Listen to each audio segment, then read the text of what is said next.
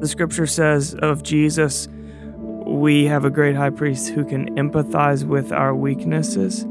And so, one way that I become like Jesus is I willingly discomfort my body in a way that other people are unwillingly discomforted in their body. And the reason I do that is so that I can grow in empathy. It's going to be really hard for me to love the poor the way Jesus loves the poor if there's not a sacrificial practice by which I'm training myself to love the poor.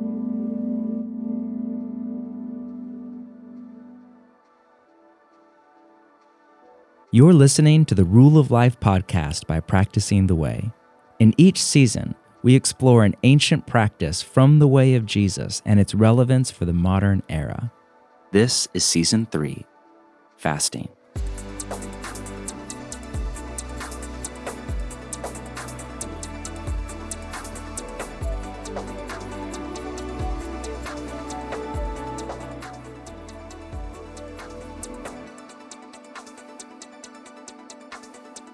Welcome to the Rule of Life podcast. This is episode four of the Fasting series. I'm here with John Mark. Hello, Yinka. Jarin. Aloha, everyone. Hello, aloha. And later on, we'll get to have Tyler Staton. Mm, come on. Yeah, absolutely. And we've been getting to chat about some of the, the kind of anchors, reasons that we are fasting or why we fast. And we'll get to talk today about standing with the poor as one of the themes um, of why we fast. So, John Mark, would you give us a summary of episode four? Yeah, to start off, um, I open with a few statistics on poverty and hunger, both here in the US and around the world. And then I do a little compare and contrast with food waste, which is fascinating. You know, the average family of four in America wastes $1,500 of food Are a you- year. And uh, and then the food waste. This is just America, not like the Western world or the world Yeah. as a whole. The estimates range between 80 and 160 billion pounds of food a year are thrown in the garbage by Americans. Yeah. Wow. So it's just a fascinating juxtaposition. Yeah. We live at this unique moment in human history where, Mm. for most of us, our problem with food is too much abundance. It's not Mhm. Yeah. scarcity. You Yeah. know, for the first time in human history, Yeah. most of us, our problem with food is like a healthy relationship with it Right. and, you know, overconsumption Right. and Yeah. justice connected to that. Most of us have too much food. much. Yeah. um, But then large swaths of the country, Yeah. people hiding in plain sight in our own neighborhoods and cities Mm. and even in our churches, and of course around the world, don't have any at all or don't have enough. And then I frame the practice of fasting as a kind of practice from the way of Jesus to stand in the gap. Mm. This fourth and final reason for fasting, to stand with the poor, is one that I think is least understood by many modern Christians, mm. but it has a long history in the church, going all the way back. I mean, prior to Jesus to Isaiah 58. So I mm. exegete kind of a little bit through Isaiah 58 in the teaching. Let me just read one excerpt Yeah, please. and the prophet Isaiah, hundreds of years before Jesus, is not this the kind of fasting I have chosen mm. to loose the chains of injustice and untie the cords of the yoke? To set the oppressed free and break every yoke? Is it not to share your food with the hungry and to provide the poor wanderer with shelter? When you see the naked, to clothe them and not turn away from your own flesh and blood. How compelling. That's- My goodness. That's straight out of the Bible. Straight Yeah. out. And that is not how most of us think about Yeah. fasting. It's like, Yeah. you know, Mm. well, it's a way to draw closer to Jesus or to grow in holiness or to amplify your prayers. Yes. All true. Yes. But in Isaiah's Yes, frame, it's like, no, yeah. you fast to share your food with the hungry and Yeah. to do justice, basically. Mm. And uh, I found this quote from St. Augustine, fourth century. He said, Break your bread for those who are hungry. Uh, this was in his commentary on Isaiah 58. Break your bread for those who are hungry, said Isaiah. Do not believe that fasting suffices. And this, this is interesting. Fasting chastises you, but it does not refresh the other. Wow. Right? That's biblical Mm. theology. If your Yeah. spiritual disciplines aren't good for other people, then they aren't good. yeah. Do you wish your prayer to reach God? Give it two wings fasting and almsgiving. Uh, that's a fascinating like Beautiful. word picture of how, how does prayer Yeah. rise from our heart to heaven? Yeah. Two wings, fasting and almsgiving, Beautiful. which is this ancient kind of Christian word that kind of incorporates, I think, what we today would call justice, generosity and Charity. service. Yeah. yeah I mean, Yeah. charity is another way to translate it. And it's kind of an ancient paradigm that's been lost a little bit for reasons we'll get into. But in the biblical imagination, almsgiving is just as tied to fasting as prayer. So in the same way that it's mm. hard for us to imagine fasting without Yeah. praying, I mean, it's theoretical. Like, intermittent fasting is a whole Yes. secular version of it, Yeah. where there's no prayer involved. Super popular. it's popular. more Which is very good for your dieting. body, you know, and to cleanse Yeah, your system or whatever. cleansing, I guess, too. But Eh, for a Christian, it's hard Mm. to mm-hmm. imagine fasting without praying. Mm. It should be just as hard for us to imagine fasting without giving to Wow. the poor. So good. You know, Wow. or, or prayer without eh, you know without giving to the poor. So Yeah. Oh, I quote a number of patristics and leaders down through church history, including the Shepherd of Hermas, uh, which is a second century text that was almost canonized actually in the New Testament, Oh, wow. that gives instruction and pretty much all the instruction on fasting down through church history. This is made explicit. Take the money at a very pragmatic level. Take the Mm. Money that you would have spent on yourself for food during that time period and give it away, the money or the food, to Mm. Yeah. the poor. And then I break this kind of final reason for fasting down into three subcategories or sub reasons. One is to stand in solidarity with Yeah. the hungry. So to let the mm. discipline form, like you start to feel mm. compassion for Oh, people. When you times. voluntarily go Yeah. without food, you begin to realize there are millions of people that right now Oh. are involuntarily going out Yeah. without food. yeah. And they begin to become not a statistic or a face on a website or a concept or an other, but a brother, a sister. You begin to feel your heart move with Mm. Yeah. compassion. Yeah. Secondly, to share what we have. Again, at a pragmatic level, you take the money and you give it away, or you Yeah. take the time. Mhm. And like one of the first things you realize when you fast is just how much time goes oh, into goodness. eating. Thinking of It's not just eating, it's thinking it. and meal planning Yeah. and grocery shopping Yeah. and cooking Absolutely. and setting Yeah. the table and eating and cleaning up Yeah, afterwards yeah. and then working enough to pay for all of it. You know, like a lot of time and mental Yeah. energy Mm. goes into eating. And so, Yeah. what else could you do, not just with that money, but with that Yeah. time, Mhm. Yeah. with those mental and emotional and relational Mm. energies? And then the third subcategory is to stand against evil and Mm. injustice. So I suss that out a little bit at like a societal level. You know, you think of Gandhi or Mm. Oscar Romero in El Salvador as a Catholic Mm. priest, intellectual, the way they used fasting to elevate kind of social awareness and to work for justice at a socio-political level Yeah. Mhm. but then also at a spiritual level. So I have a quote Yeah. in there from St. Gregory the Great, who's the Pope in the sixth century. It is impossible to Mm. engage in spiritual conflict without the previous subjugation of the appetite. Wow. Isn't that fascinating? That's incredible vision. So, like in deliverance ministry, you pretty much always go into a Yeah. deliverance session or an Mhm. exorcism after like a long period of Mm. fasting Yeah. to grow in holiness Wow. and Yeah. power and Mhm. spiritual authority Yeah. to break through yeah. strongholds in Mhm. biblical, you know, language of Oh. evil and injustice. So Yeah. the practice for this final week is basically the same as the previous weeks. Hey, fast until Yeah. sundown one or two days that week, but then add to that, take the money that you would have spent, Mm. give it to the poor, and then the reach exercises, take the time that you would have spent, and with that time, Mm. serve the poor.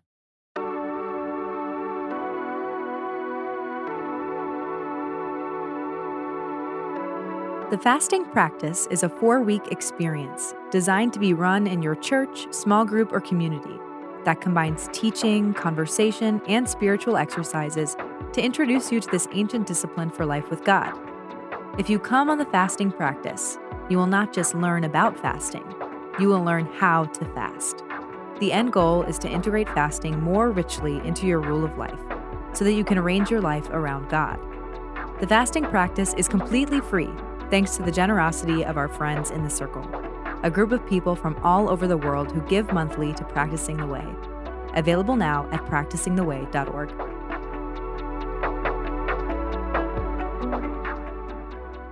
So, guys, tell us about this aspect of fasting in your own personal story. Jay, do you want to take us away? Sure. So, yeah, this is the kind of fasting I've practiced most, especially as of recent. And um, just as somewhat of an honest confession, I was a part of Bridgetown when we were in this series, and it was wonderful. It was so powerful. But the reason why I think this practice never really integrated with my life was because I was missing a regular rhythm of being close. And committed to a people and serving regularly. So thank God. You mean that a we're not regular rhythm of fasting or fasting to stand with the fasting poor? Fasting in context of standing with the poor. Mm, it was a yeah. beautiful concept, but Nice it was, what was missing. beautiful Yeah, what was concept. missing was regular space where I was actually present to that. Yeah. So um, now I have a space where commitment and a rhythm where I'm serving monthly. And this kind of fasting for me was birthed out of a time when I was just down there often. Mm. And when we serve in that space, there are many stations where a lot of our guests can receive food, clothing, haircuts. I mentioned that some of my youth students are literally learning how to cut hair down there, which I don't know if that's a good thing or bad thing, but it's happening. My and boys, many my other kids have served with you for many years, but don't put scissors in their hands, man. but the Comer kids are good at foot washing, I'll tell you that. true. Such incredible. No sharp objects. Anyway, so I was helping to lead the clothing station. I remember I'm recounting this because this is a core memory for me. Mm. But the clothing stations is a place where our, our houseless guests are given the dignity and the space to choose, literally Yeah, to choose it's their clothing, shopping, warm Yeah. accessories. Yep. Yeah, and we just welcome them in and, and, and that are donated for the evening. So this is stuff that are donated. And I remember the night was kind of winding down. And we got to the point where we literally ran out of the warm clothing and r- ran out of many of the warm accessories. And the line was still long. I mean, more than eight to 10 people. Yeah. And I remember walking one of our guests through the empty closets, honestly, just kind of apologizing to him as his face grew noticeably disappointed as we were walking through that empty space together. And it really, actually, it really tore me up because all I could think about were the five jackets I had in home and the awfully cold conditions of the evening and telling people, I'm so sorry we're out of wool blankets. So, this moment and other moments like this too uh, would literally always send me back, bothered in repentance and prayer and with questions. And so, this really did come out of that space.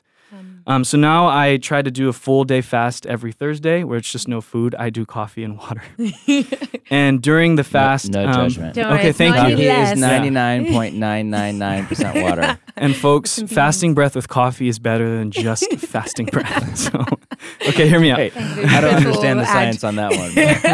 It's Swelled just about something going. about it, you know. anyway. So during this fast, um, I and, and actually our students have been practicing this. Yinka, we she's on our youth team too, so Yeah. she's been practicing this. But during the fast, we pray the names and faces of the folks that we actually meet and get to do life with down there, who those are in Mm. need. Yeah. So we pray the names and faces, and they now it's become something where it's more Yeah. intuitive. I used to have to practice it by grabbing a list, but on Thursdays, Yeah. by God's grace and just rhythm, I Yeah. they start to come to mind and heart. Yeah. And so I get to pray that, and then, um, like I said, serve regularly.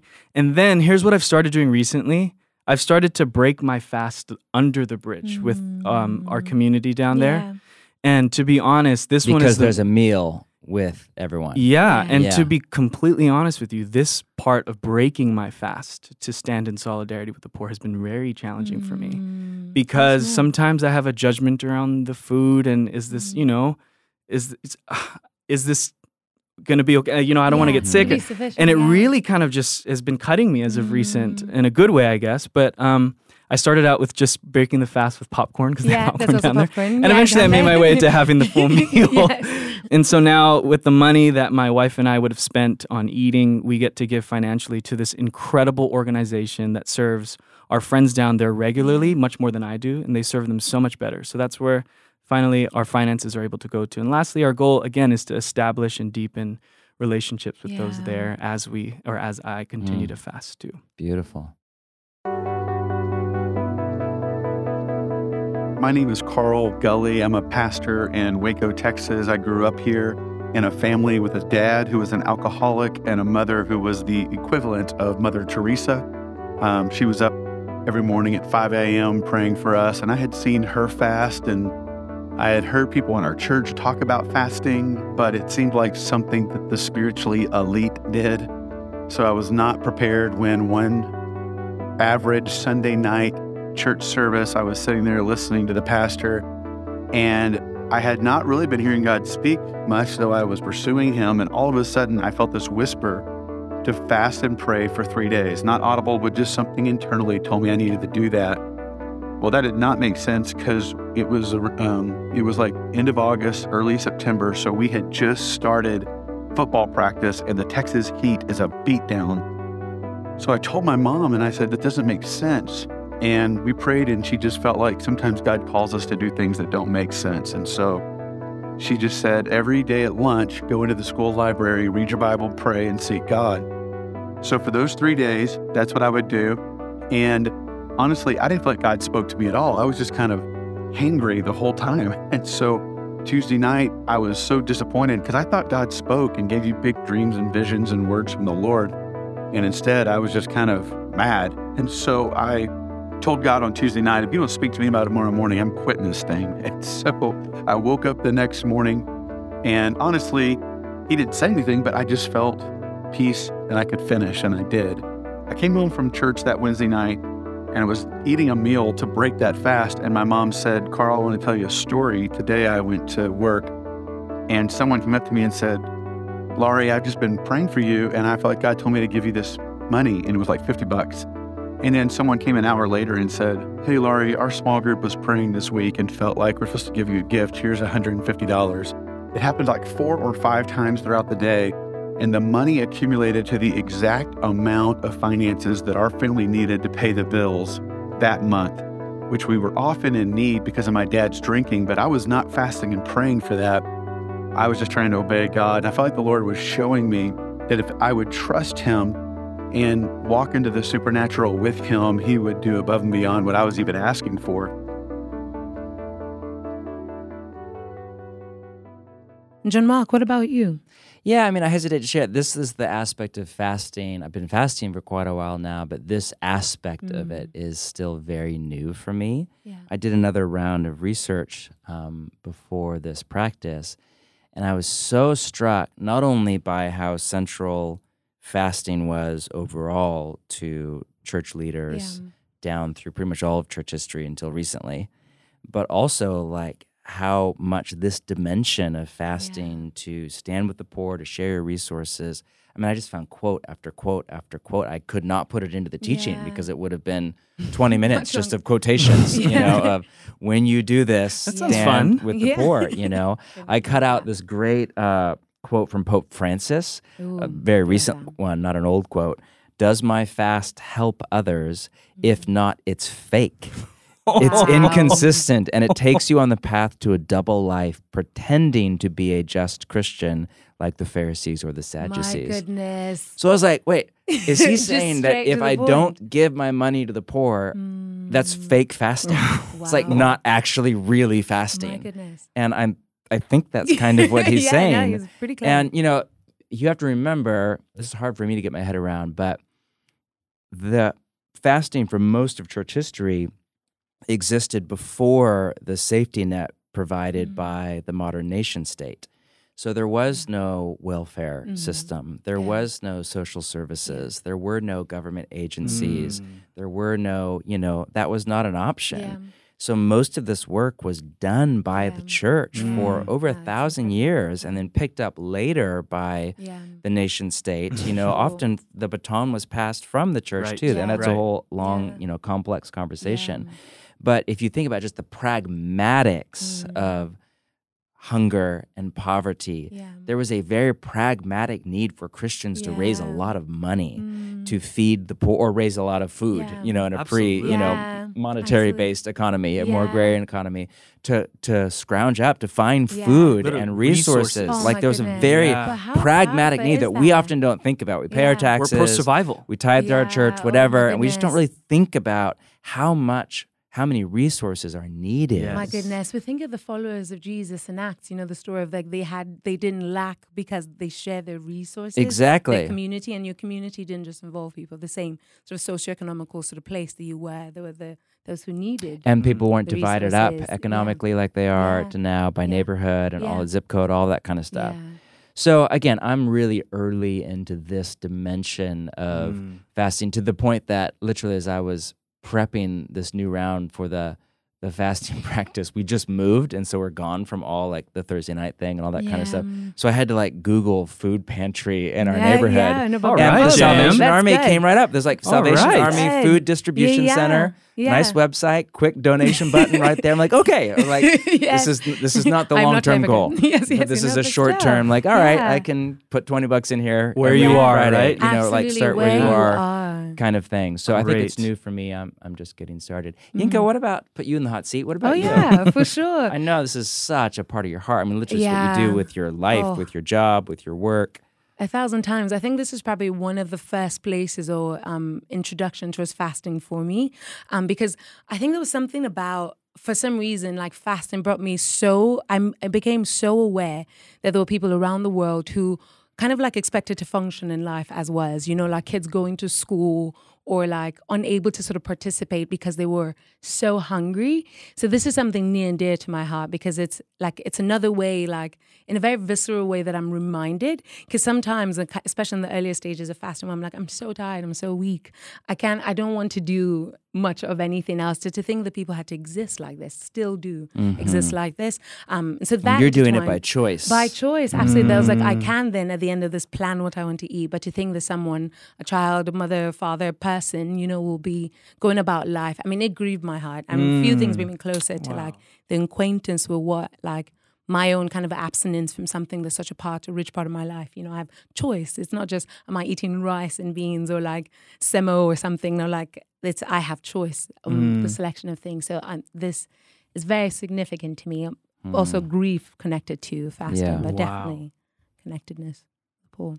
So yes, um, John Mark, was there anything you had to cut out from the teaching? Because of course it was a shortened version of yeah, basically I mean, all that could be shared. You can only say so much in twenty minutes. Yeah. One, I think, key thing that never made it into the teaching for the fasting practice, if you run that, is um, that biblically and culturally around most of the world, fasting is one of the primary expressions of grief. Yes. And I think that ties a lot into this idea of fasting for the purposes of justice. Yeah. I remember many years ago, um, there's lots of conversations the last few years, as is right and fitting, around justice and mm. race and all of that yeah. inside the church and out. But this was many years ago, before that was more popular yeah. at a kind of nationwide level we had Mark Charles come out. Were you? Mm-hmm. Yeah. Were you I was there. Then, I took so no, no, many notes. yeah, and if you're not familiar with him, he's a Native American social oh, activist and Christian. He actually ran for president. And he ran for uh, president. Yeah, he had the slide. Yes, so he came yeah, out, and incredible. this was way before that. This was many years ago. We had about 800 people come out to a midweek lecture with a him. Ton and he gave this lecture on you know the history of racism toward mm. indigenous people oh. in, in mm-hmm. North America, and you know you're just devastated, devastated. hearing the stories. I mean, Goodness. you're just like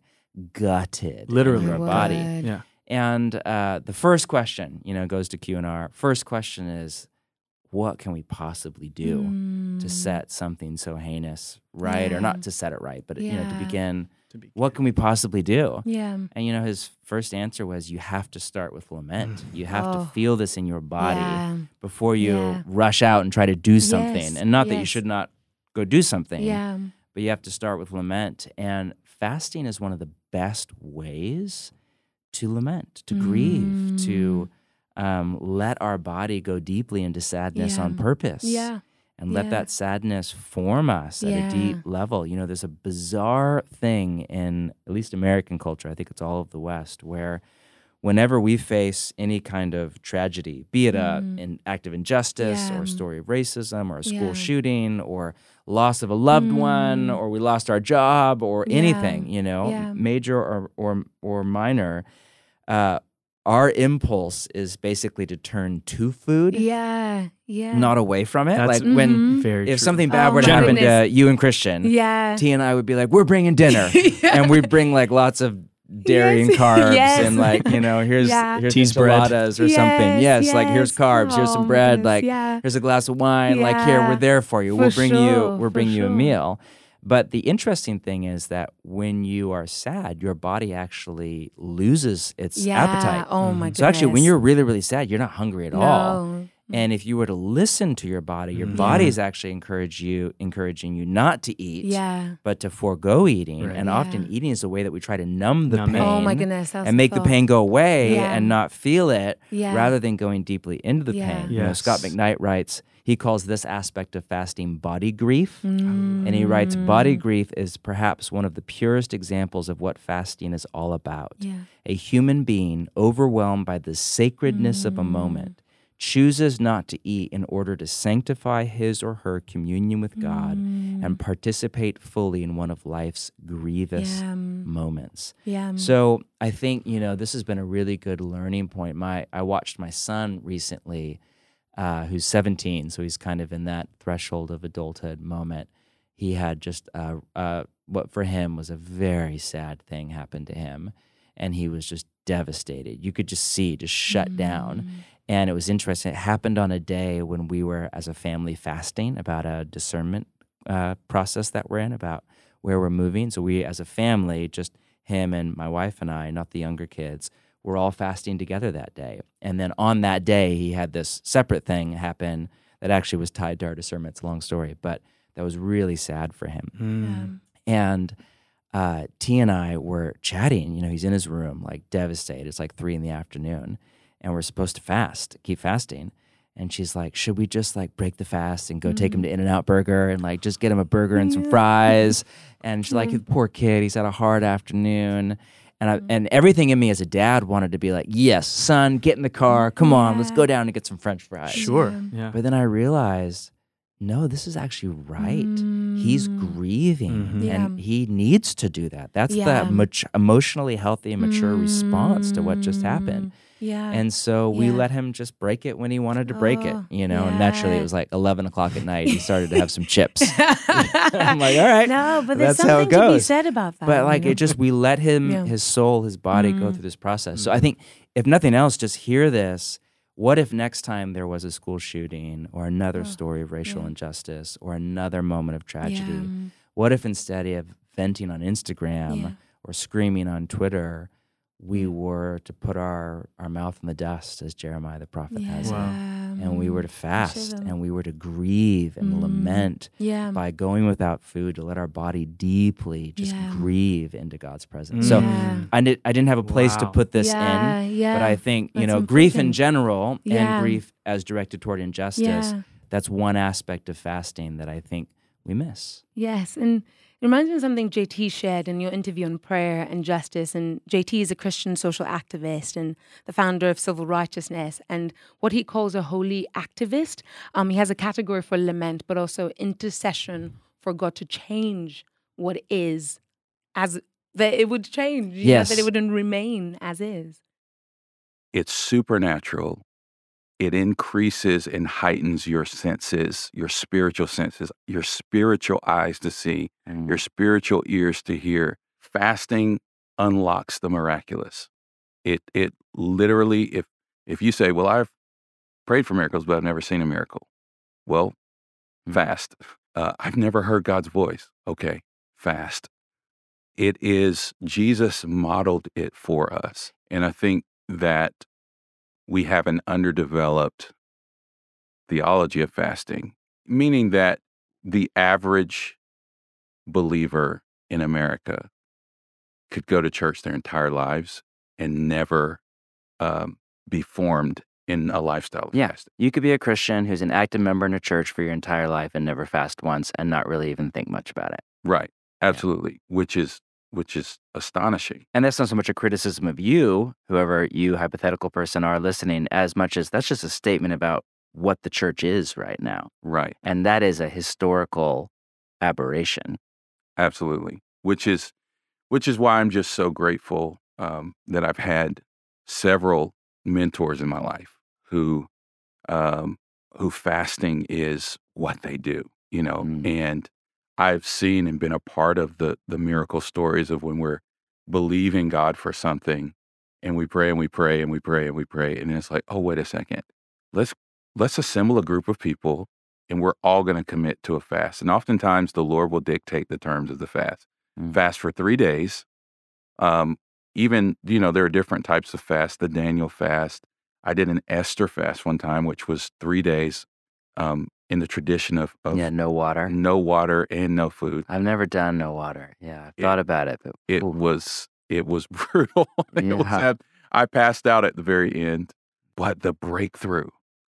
It's the prescription, and that's that goes back to contending prayer. When I say contending prayer, I mean pray to win. Like we don't just pray and hope that, well, maybe if we pray, maybe something will happen. Yes. and you're putting a, a demand on on God. Not that we tell him what to do, but there is this place of of relationship with with the Lord where there are certain realities where it's like, God, this is who you said that you are. This is the access that we mm. have as sons and daughters.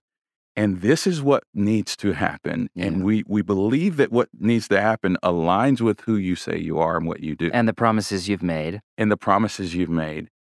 And this is the time frame in which Mm. it has to happen. Wow, that's really interesting. I love this idea that we fast to grieve when bad things happen. Yeah. and we fast to pray and intercede over against those bad Yeah. things to like usher in the goodness of the kingdom of God. So Yeah. it's both. It's both Absolutely. and. Both I just think that's Both. My really beautiful. Yeah. Oh, brilliant.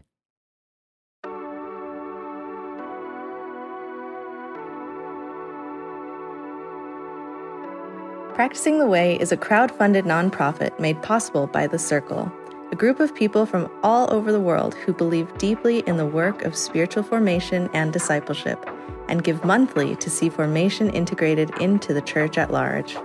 I'm Sarah, And I'm Simon, we're from Zurich, and we are a part of this community. To join us and others in the circle or to share a one-time gift, visit practicingtheway.org slash give. So we are going to get to have Tyler Staton with us and a bit of an intro. Tyler is a lead pastor of Bridgetown Church, who I have the great honors of attending. Um, and he's the author of two books, um, one recent, Praying Like Monks, Living Like Fools. And he's also the national director of 24-7 Prayer International. And just also a, a model for hair. yes, yes. If you're Great watching style. on YouTube, the hair is especially good Billy today. Ray Cyrus look-alike. Absolutely. And just as significant, I think, he's a husband to Kirsten and a father to three beautiful boys, and clearly has a heart for justice and wanting to see Mm. the kingdom of God come on earth as it is in heaven. Tyler, thank you for joining us. Yeah, I'm honored to be here. Oh, my goodness. Yeah, really What grateful that you come on, my friend. Oh. Your hair looks amazing. Thank you, Jarin. You are like the Patrick Swayze of the kingdom of God. He I called really himself do. Billy Ray Cyrus in one of his teachings recently. Yeah, it was a particularly tough night for me hair wise that night. Was it at 5 p.m.? Yes, it was. 5 p.m. It was. The, the last gathering, you say things that aren't in the notes more frequently. And then I remember Google imaging him, and I was like, "Whoa!" You're like, actually, thanks for this profound contribution. Guys, let's talk about fasting. Let's do it. Let's do it. so, justice is a bit of a loaded word, especially as we come to terms with like justice and its connectedness with um, fasting. Um, can you share with us what you mean by that? Like basically Yeah. defining the term. So when we say justice, do we mean the same thing? Yeah, I think it's maybe easiest to be clear if we talk about what justice isn't Hmm. and what justice is yeah, I find is. that framing helpful. You know? Smooth. Yeah. So, what justice isn't is abstract. So, uh, I would say one mm. dysfunction Yeah. of justice in our culture is that we believe justice can be done from a distance, mm. right? Or it seems that many people believe that, Yeah. that justice is waving the right flag, taking the right stance, saying the mm. right thing. Yeah. Posting the Or- right post. Yeah, Yeah, yeah. somehow I am caring for and doing justice on behalf of another from a safe distance from that other.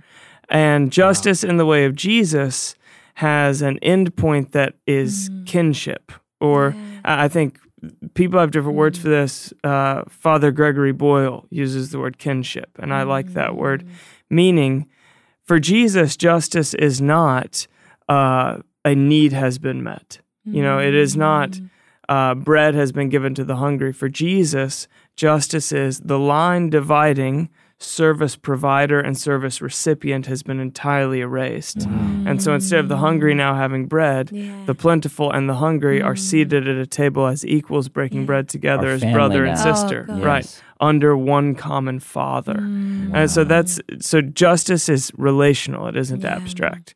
Secondly, uh, justice is not disconnected from righteousness. So, you know, you were talking mm. about the biblical language. Certainly Yeah, biblically. exactly. Yeah. Yeah, biblically, in many, in most instances in the Hebrew Bible, it's actually the mm. same word, mm. uh, translated as justice Wow. and righteousness. And I would say one dysfunction of justice within the church is just to note a trend, primarily through my generation and the generations coming behind me in the church, is that those who are most passionate for justice in the way of Jesus seem to be least passionate for righteousness in the way of Jesus, and vice versa. Yeah. It's it's almost like people are choosing the ethical way of Jesus or the social, Social. justice way of Jesus. yeah.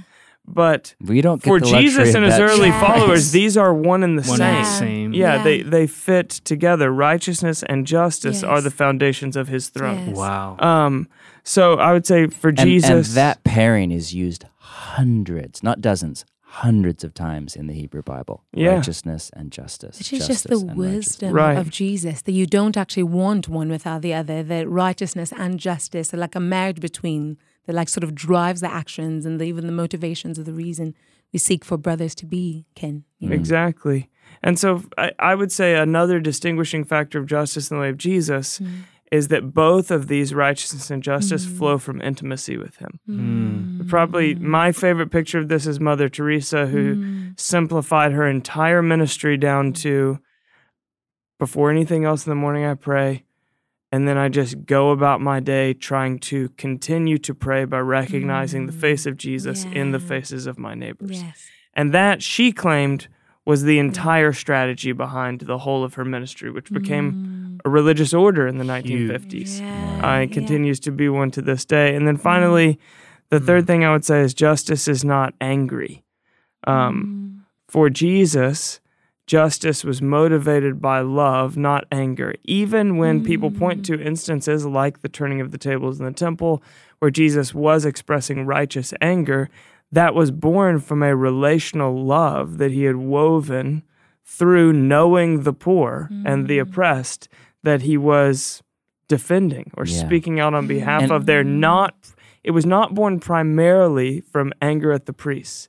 It was born primarily from mm. love for the oppressed. Mm. And i would argue love for the priest. And so for jesus mm. both the oppressed and the oppressor are made lesser by justice. That's the Zacchaeus story, too. exactly. And so for jesus love for zacchaeus the oppressor and love for the blind and the lame and the mm. discarded and the leper and the woman and the widow and the Yeah. orphan. It, it all was born from love. And mm. most of the loudest voices in what is known as justice movements, at least in the West today, are primarily driven by anger. And if you're getting your definition of justice from Jesus, you've got to find a better motivator than anger. Mm. Um, so uh, I would Even- say that's what justice is. Justice is love. Yeah. Justice is righteousness. Yeah. And justice is kinship. Mm, oh, beautiful. beautiful. Tyler, I have a question for you. hmm So I've heard you regularly at Bridgetown, and whether it's our leadership summits to uh, like it's like all tends to be sprinkled in your sermons often, and even seen the way you live. But mm. how biblical justice and mercy are deeply connected, interconnected, even with proximity to the poor and kinship. Can you tell us about this connection between the two? Yeah, I, I think I talk often about what I call the biblical imperative of proximity. I just I think there is not I can't read scripture and come up with a way of following Jesus that doesn't insist on proximity to the Mm. poor for me. Mm. Um, and, and the reason I say that is let, let's go back to uh, the most famous justice moment in Jesus' ministry when he turns over the tables in the temple, right? Yeah. So that's a justice moment Yeah. because Jesus is flipping tables of money changers, which have been mm. set up in the Yeah. court of the Gentiles. He's working against a system in that one. Right. So Yeah. there's a system that's mm. got multiple problems with it. One is that the mm. priests are massively price hiking the Yeah. the animals that are used to sacrifice. So essentially, they're ripping people off. They're trying to purchase forgiveness. Um, the second issue by using their There's priestly authority, saying, Yeah. "I'm sorry, your dove isn't good enough. We found a Exactly. blemish, Even a but we have a dove for sale Yeah. for right some Wow. that costs price." yeah that costs six times as much as the dove that you bought at the market outside. Goodness. Yeah. But you, there's also a temple currency exchange, and the sanctuary shekel is what you use in and here. it's tied to the Roman Empire, which is getting a cut of everything. Exactly. So it's it's They're financially with it. corrupt. Yeah. And then on top of that, they've set the market up in the court of the Gentiles, which was the only place of prayer and worship for the Gentile nations. So there's also a racial injustice happening. Um, Wow. and, and it should be noted um, that the construction of the temple was not racist. It was actually God ordained as a continuing to unfold picture of intimacy with Of God. So we're we're working our way there. But the way the priests were occupying the construction of that temple during the time of Jesus was in fact racist. Yeah, Um, and so Jesus outside. is pushing against that. So there's there's a lot of things going on Mm-hmm. here, and often people will raise the banner of look, Jesus is speaking out on behalf of the oppressed. He's doing the work of justice. He's flipping the tables of the money changers, and I would say, absolutely, all of that is true. Mm. However, Jesus for three years before that became friends with the victimized. Mm. He identified with the victimized. He visited He the leper one colony. of the victimized. Right. yeah. yeah. He visited Mm. the leper Mm. colony. Mm. Uh, he stood the paralyzed Mm. up and invited them to be his disciples.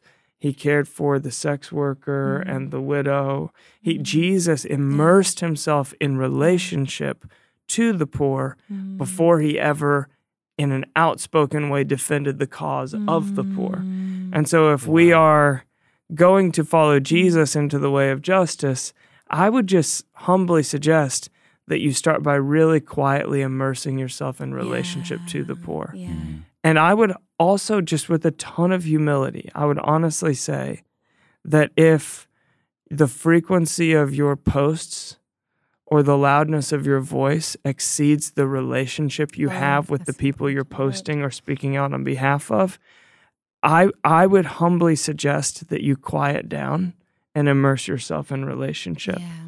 And then after you've immersed yourself in relationship, raise your voice. Yeah. You know, mm. Oh, there's nothing wrong so with raising your voice, Someone but has it's to not say the it. starting yeah, I know, Yeah. I know. But I, I think mean, that's so important. To your anger point, one of the things that's always striking to me about the temple story is I think people read that like Jesus walked into the temple, he mm-hmm. saw injustice, yeah. and he just like went Yeah. livid, made Yeah. a whip, Spontaneous for it. zeal. Yeah. And what a just a honest reading of the text will clearly you don't need to be a Bible scholar to figure this out.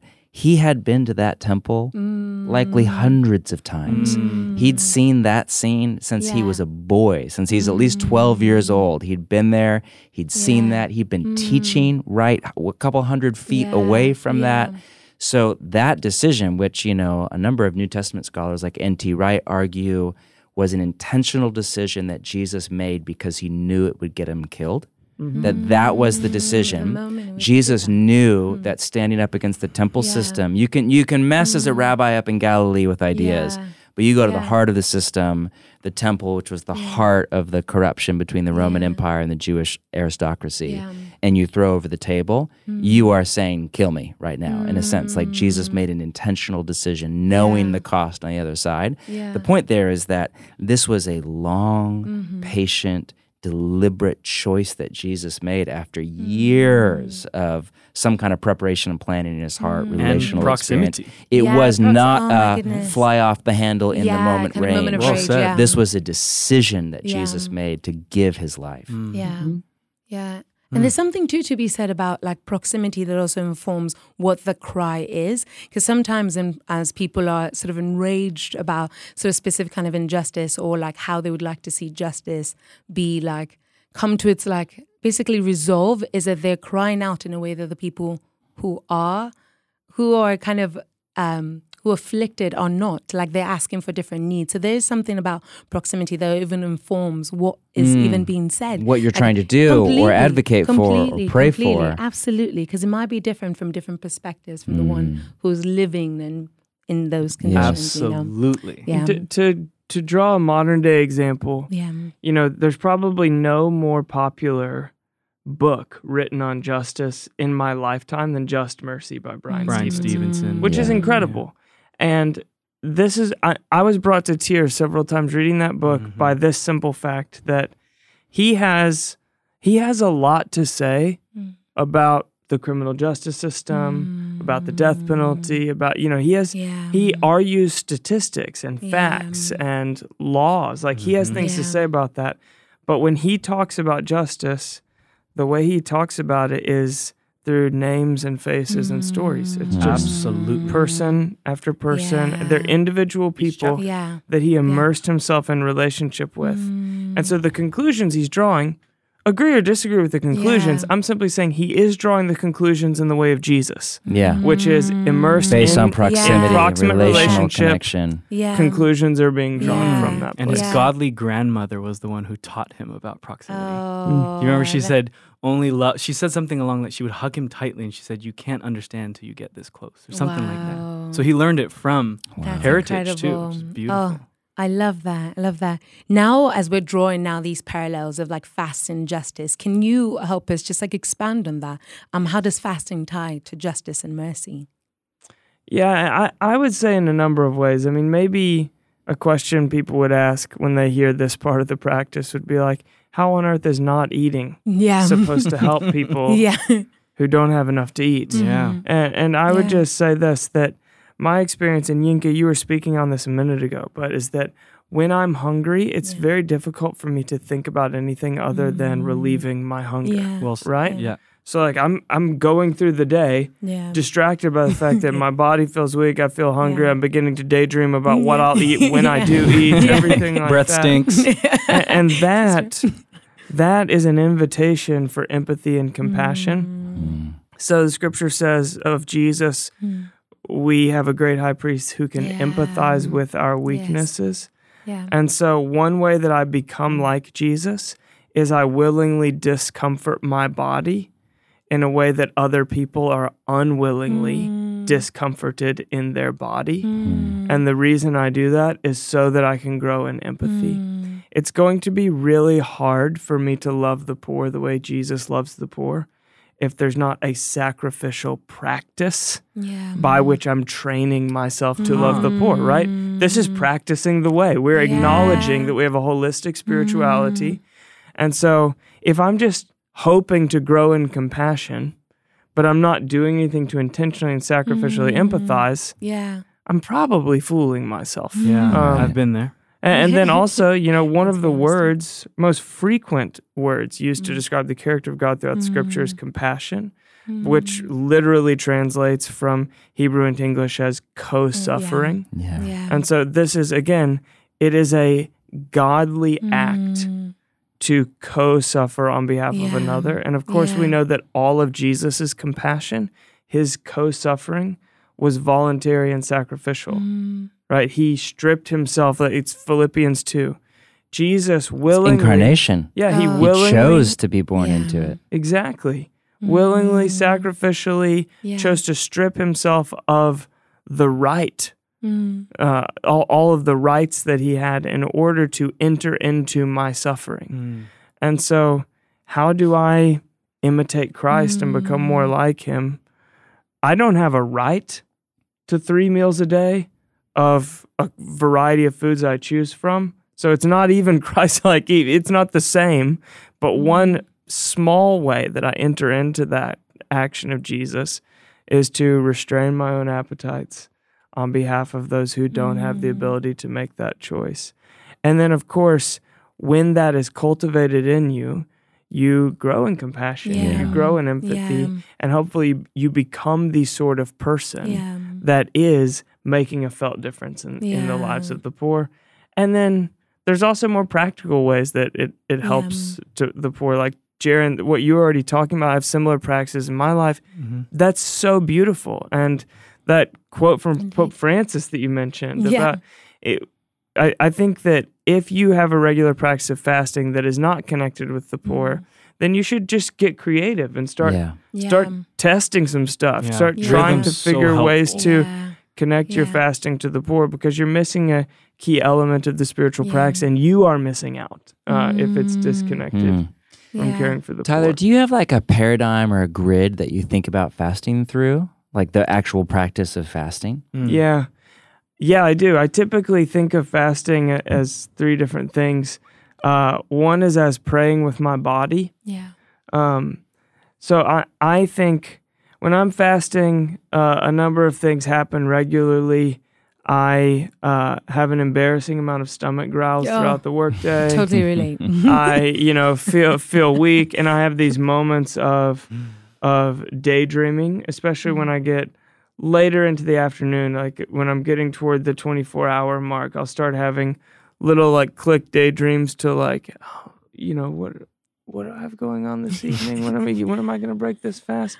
And I will think of all of those as you know, my body signifying hunger. But the reason that I'm fasting is not because if I make this hurt, God is more likely to like do strike, something That's for important to say. Yeah. It- the reason that I'm fasting is because Mm. I have a hunger that is deeper than satisfying this bodily hunger. Yeah. And it is a hunger for Mm. Yeah. like what Jesus called bread you don't know about to his disciples, the, Yeah, yeah. which is to do the will of my Mhm. Father who is in heaven. Yeah. But because I'm a human being, when I satisfy myself on cheaper hungers, like more surface level hungers, it's harder for me to get in touch with that deep mm. hunger Yeah. that's within me. Mm, Yeah. And so I fast to get in touch with that deep hunger. Mm-hmm. Or the source of the energies that are available to you. Mm. Exactly. Absolutely. Yeah. So then, as I'm going throughout my day and I feel my body weak, or my stomach is growling, or my mind begins to wander, I don't always use that as a cue to pause and verbally pray, but I think of it as my body praying, Yeah. saying to God, I'm not satisfying this hunger. You can hear my stomach growling, and that's because I'm hungry for something deeper than what my stomach is growling for. So, will you satisfy me with that? Hmm. Um, so, I think of it as praying with my body. Secondly, I think of fasting as acquired taste. Right? Jesus promises that when heaven and earth are restored, it's going to be like a great wedding banquet. Mm. Um, and I want to hunger for his table because it's the only one that will satisfy me. But that takes acquired taste. You know, it takes fine tuning my taste buds toward that Mm. table. And I do find it interesting, just kind of mysterious that all of the greatest delicacies in this life are acquired tastes, pretty much, right? Like Mm. coffee, Caviar. wine, caviar, Yeah. really fancy aged Yeah. cheese. Yeah. All of these are things that most people at Hmm. first taste aren't like, this is delicious. Yeah. Yes. What three year old like wants to go No, to fine dining or a Michelin star restaurant? Exactly. They would order a quesadilla. To you identify. No, but it's interesting to learn to identify like this taste for coffee. I mean, I remember first moving to America and thinking coffee was the nastiest thing. I was like, this is bitter. But are people pretending to enjoy this? Like, what's happening here? And then actually having an acquired taste over the last, like, God knows, 17 years or something for coffee, actually craving it. So that's Yeah. incredible, isn't it? It is. And and fasting is a way that I resist surface level appetites to acquire a taste for the feast Yeah. that satisfies that Mm. Jesus Yeah. will bring. Mm. So I think of fasting also as acquired taste. And then finally, Mm. I think of fasting as growing in compassion for the poor, which is what we've been talking about. Hmm. And part of your Hmm. frame, right, is you know I've heard you say some really interesting things about how you have to resist. I think what you would call the idols of the city Yeah, yeah. in order to minister to the city. I mean, suss that out for us. Yeah, so I Mm. I think fasting and consecration are tightly linked biblically. Define that for people that are new to the concept of consecration. Yeah. Consecration literally means to make holy or to Mhm. make sacred Yeah. or to set something aside, Aside. for Yeah. sacred use. Yeah, Um, yeah. Yeah. And so when we So it's different than morality. yes, Yeah. you know, absolutely. like being good or being bad. Yes. Consecration is like food, giving up food. You're not giving up something evil. Yeah. So so fasting, you know, throughout church history has been giving up food for a set period of time. Mm. Consecration would be more giving up anything that's neutral. It's not giving up a sinful pattern Yeah. or Ordinary, behavior. right? That's right? called Yeah, 'cause we're- obedience. yes. Right, you're right. It's giving up a Never done that. neutral thing. So let's Yeah. let's take something like alcohol. Let's Mm. say I I like to enjoy a glass of wine on the weekend or coffee. It's these are neutral appetites. They're Mm. Not sinful things. Mm. And yet they are things that I can use to mask something that God is Oh, meant to give me, yeah, right? A thousand times. I yeah. can use a glass of wine on a Friday evening Yeah. to give me the deep sort of rest. I can Mm. choose escape instead of rest. Yeah. So I can yeah. escape into a glass of wine and take out tikka masala and three episodes of that Netflix show. and that can be used as a coping mechanism Yeah. that gives me a faux experience of what the Holy Spirit is meant to give Yeah. me. I think this is one of the reasons Paul says, don't get drunk on wine, but be filled with the Oh, Spirit, yeah. because wine is an access point to something Mm-hmm. that we are made to receive from the Holy Spirit. Yeah. It's or it's not a real access point, it's a faux access Yeah. point. yeah. Interesting. Something we're made to receive from the Holy Spirit.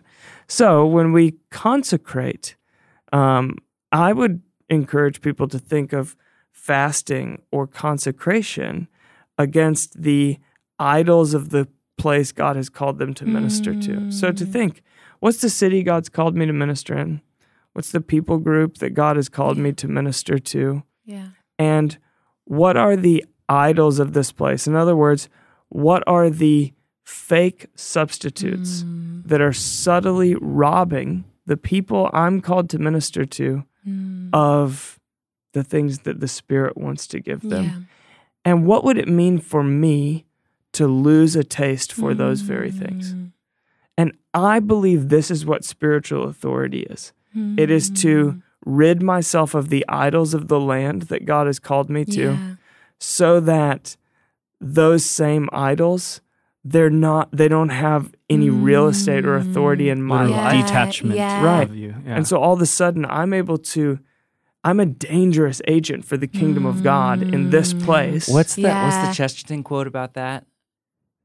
Um the uh it is the paradox of history yes. that each generation is Mm. converted by the saints who contradict it most Oh, wow. That is incredible. so for instance i currently minister in portland oregon yeah. pretty melancholy city Yeah. and so i think a lot about joy and cultivating joy in my life Mm. Yeah. um, because I would say, what is the fruit of the spirit that contradicts the place God's called me to most? I- Mm. And currently, I would identify it as joy. Yeah.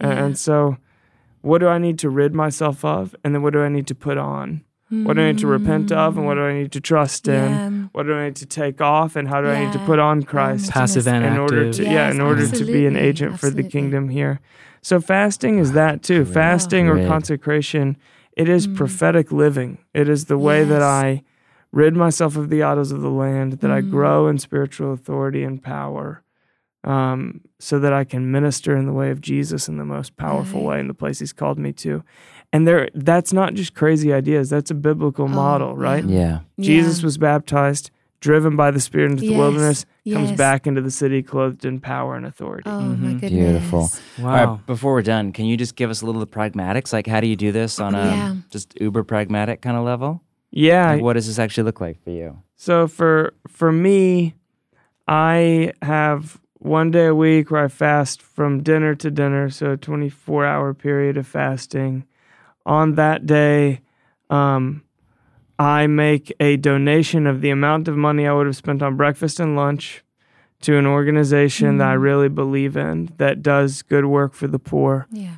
um, the it's that same day that I have a rhythm of service with my my community, which is our term for small groups within our local church. But with my Bridgetown community, we do service um, at a women's shelter, and we serve dinner. So we prepare and Mm. serve dinner. That's so beautiful.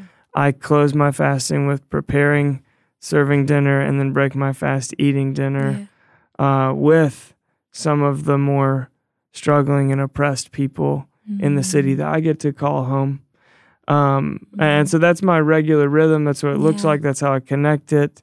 Yeah. Um, but I also have a rhythm. So we, in my home, I'm, I'm raising three little boys. Yeah, how does this work with family and kids and And I want to invite them into the way of Jesus in ways that are Mm. memorable to them and that become Yeah. part of them growing up.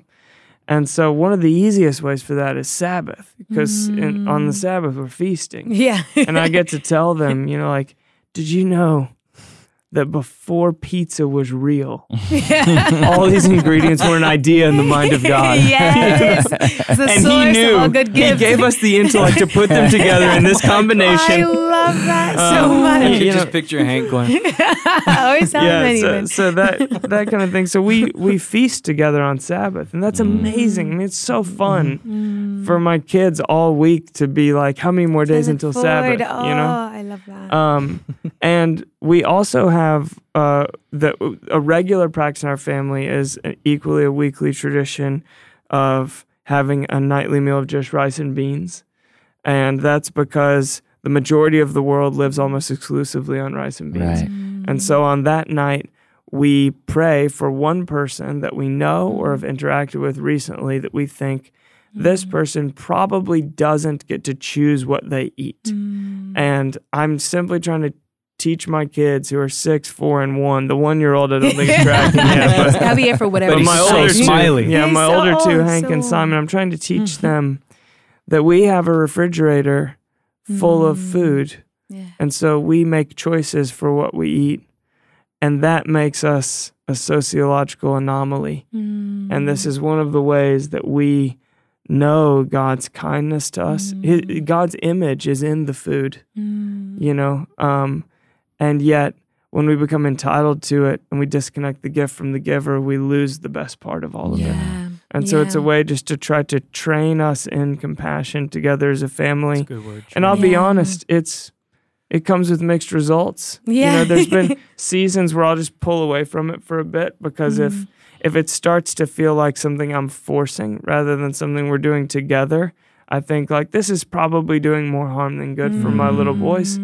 Mm. But for most of the time, it's been something beautiful that we're doing together and I've seen it I've seen it work transformation Mm. in the lives of my kids who regularly come and serve with me at Night Strike that you were talking about Yeah. before, Jarin, who serve at Shepherd's Door alongside us, and who I hear often pray for those that they notice and interact with. Mm. Even now, in Hank, my oldest son, even in his class, Oh. he's beginning to notice small ways that kids might be discarded, excluded, something like Mm. that, and feel compassion for them, note it, and pray for them.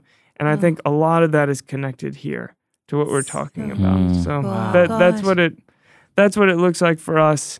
And I just want to be really clear about this one thing in closing is that and sometimes despite all my best Mm. intentions, I just don't eat for a day and I mostly think about when I'm going to get to eat again. Mm, yeah. And so there's this is a, a spiritual practice of intentional discomfort. Totally. And it requires a great amount of intention to Mm. Yeah. actually taste the fruit of the practice. Mm. The the and I would say at my worst, I just get to the finish line. Mm. And so if you're beginning to fast Yeah. and all it feels like is I'm just getting to the finish line, I would say just stay with it. Yeah, mm, absolutely. Continue to try to Yeah. like taste of the fruit of the practice, and the more you do it, the more Mm. sacred to you it will become. Yeah. mm, And this practice has become sacred to me mm, over years, Yeah. but it's taken a long time. You know, Yeah. Mm, beautiful. Oh, incredible. Thank you so much, Tyler, John Mark, Jarin. This has been so rich to get to just listen in and Oh, absolutely beautiful. And thank you to those who are listening. Um, please share this with your friends. We really do believe that what we're inviting you um, has the potential to be quite transformative. And because of that, shamelessly ask you to share with friends, post on the interwebs, and subscribe and like. And John Mark, anything else you want to add? Oh no, just thank you for listening. Tyler, thank you so much Yeah, for being indeed. here. I'm just What so like my heart is soaring right now and so inspired and Mm, absolutely. and Jay and Yinka, I just love you both so much. Oh, so grateful that you would you. Join in you, John these four conversations. Yeah.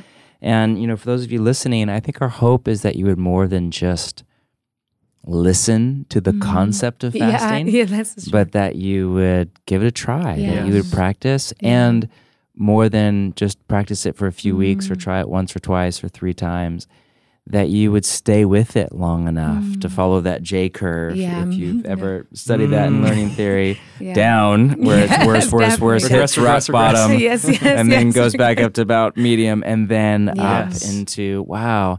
And again, with all of this, the point is not the practice. The practice is Yeah. a means to an end, whether it's Sabbath or fasting Yes. or Scripture. Mhm. It's all about the telos Yeah. of becoming people of love Yeah. in a community of love with the Father and the Son and the Holy Mm. Spirit. Yeah. Yes. It's such a powerful practice if you just would give yourself to Jesus Mm. through it over time. And Yeah. just closing thought, one thing that I do think we have to remember is in the life of Jesus, you see this alternating rhythm of both fasting and feasting. Yeah. So both the discipline of Mhm. fasting and the discipline Yeah. of throw a party Yeah, on Sabbath yeah, night and pour the wine.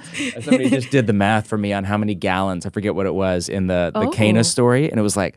600 gallons or Oh my something goodness. obscene of water that Jesus. I'm like, oh, sorry, Baptist. That, that one did not go well for you.